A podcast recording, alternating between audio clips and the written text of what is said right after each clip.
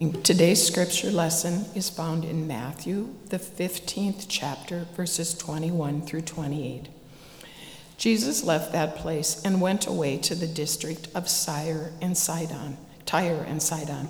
Just then, a Canaanite woman from that region came out and started shouting, Have mercy on me, Lord, son of David.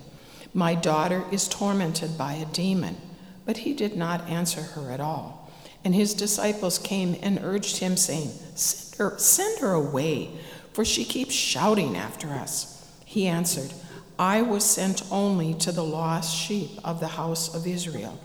But she came and knelt before him, saying, Lord, help me.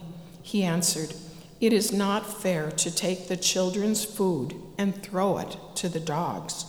She said, Yes, Lord. Yet even the dogs eat the crumbs that fall from their master's table. Then Jesus answered her, Woman, great is your faith.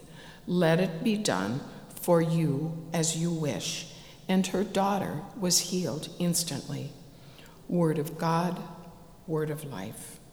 Thanks be to God. Be seated.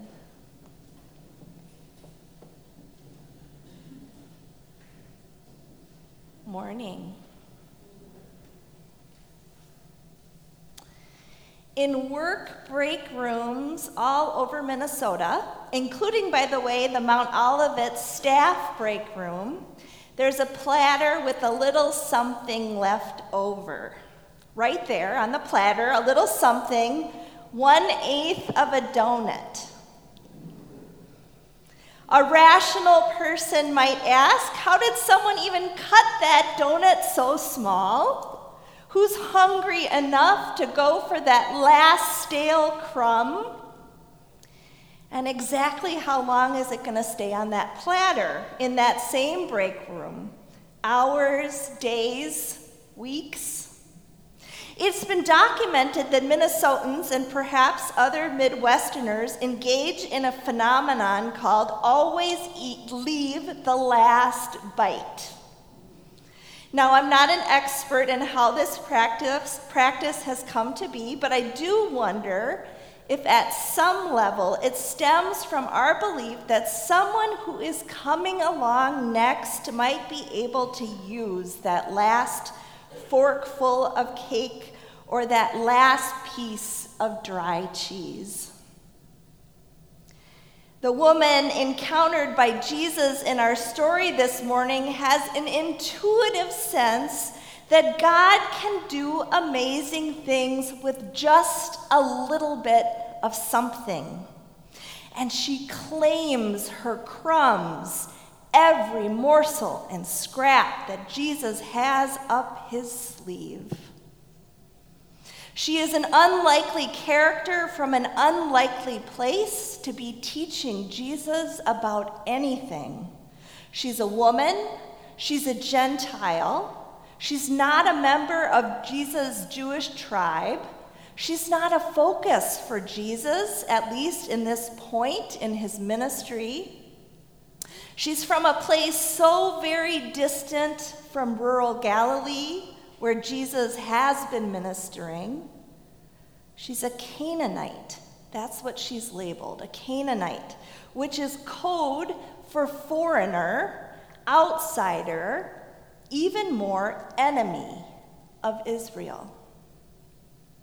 And now, what's more, she's shouting at Jesus, demanding that he heal her daughter, claiming her small crumb of God's mercy and abundance, asserting that she is just as worthy of a miracle as those who were fed by the thousands with only five loaves and two fish. She is just as worthy as those who were never turned away, those who were never told to go home to fend for themselves. She knows there are baskets of leftovers, and she claims her share. There is one thing that she is so sure of that it might just break her heart and that is this if anything is offered by Jesus, if anything offered is good and true, It is good and true for her and for her daughter too.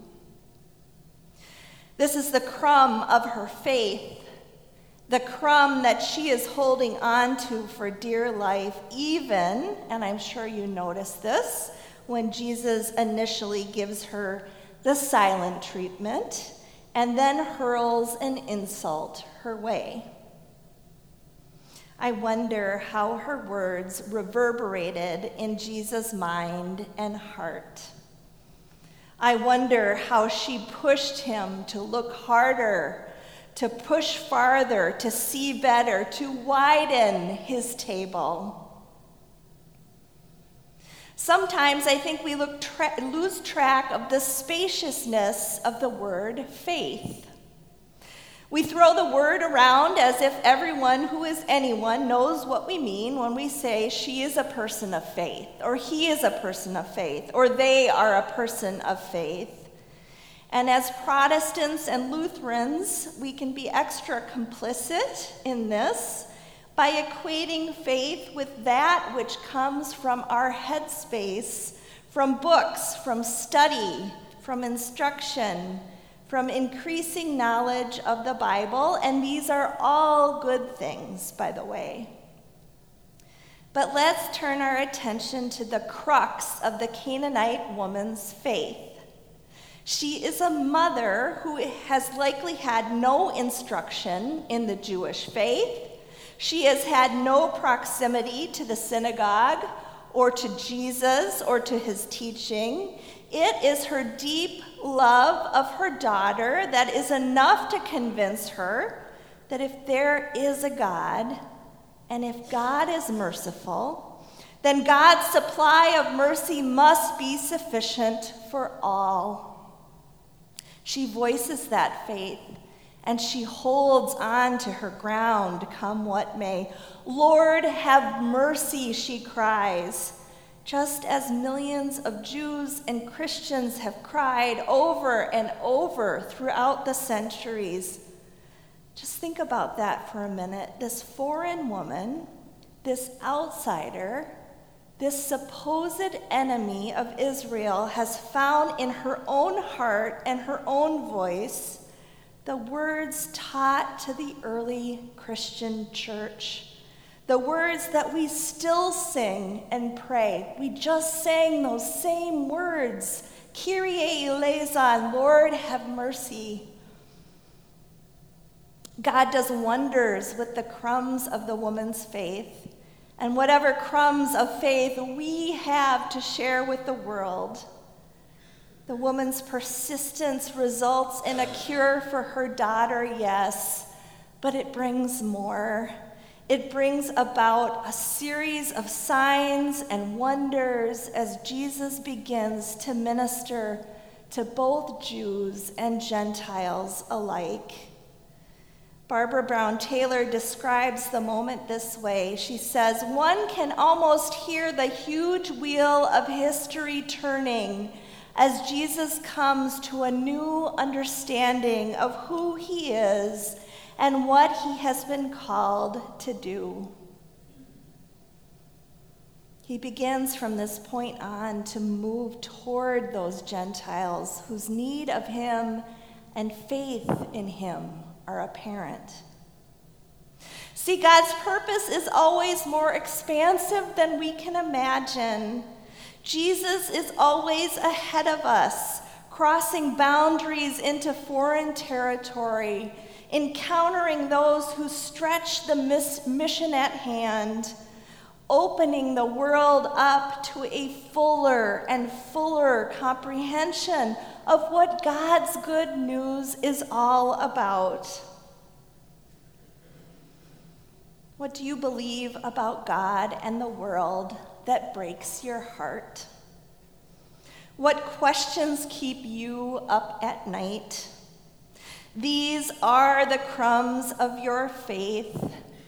These are the imprints of God on your heart that you have inherited, or learned, or experienced, or just intuited through the work of the Holy Spirit.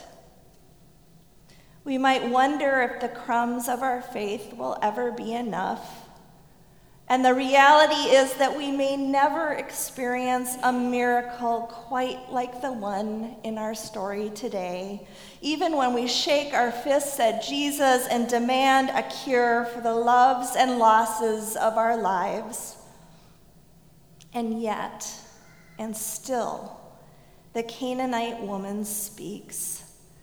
The words of her faith are shared and received by Jesus the words of her faith become embodied in Jesus. The words of her faith move onward and outward and change the world in ways she could never have realized when she stood before him and pleaded, Lord, have mercy. The words of your faith are a gift to this church and to the world too share them with others, and receive others' stories as blessing and invitation to whatever might be next. See what God can do with crumbs. Amen.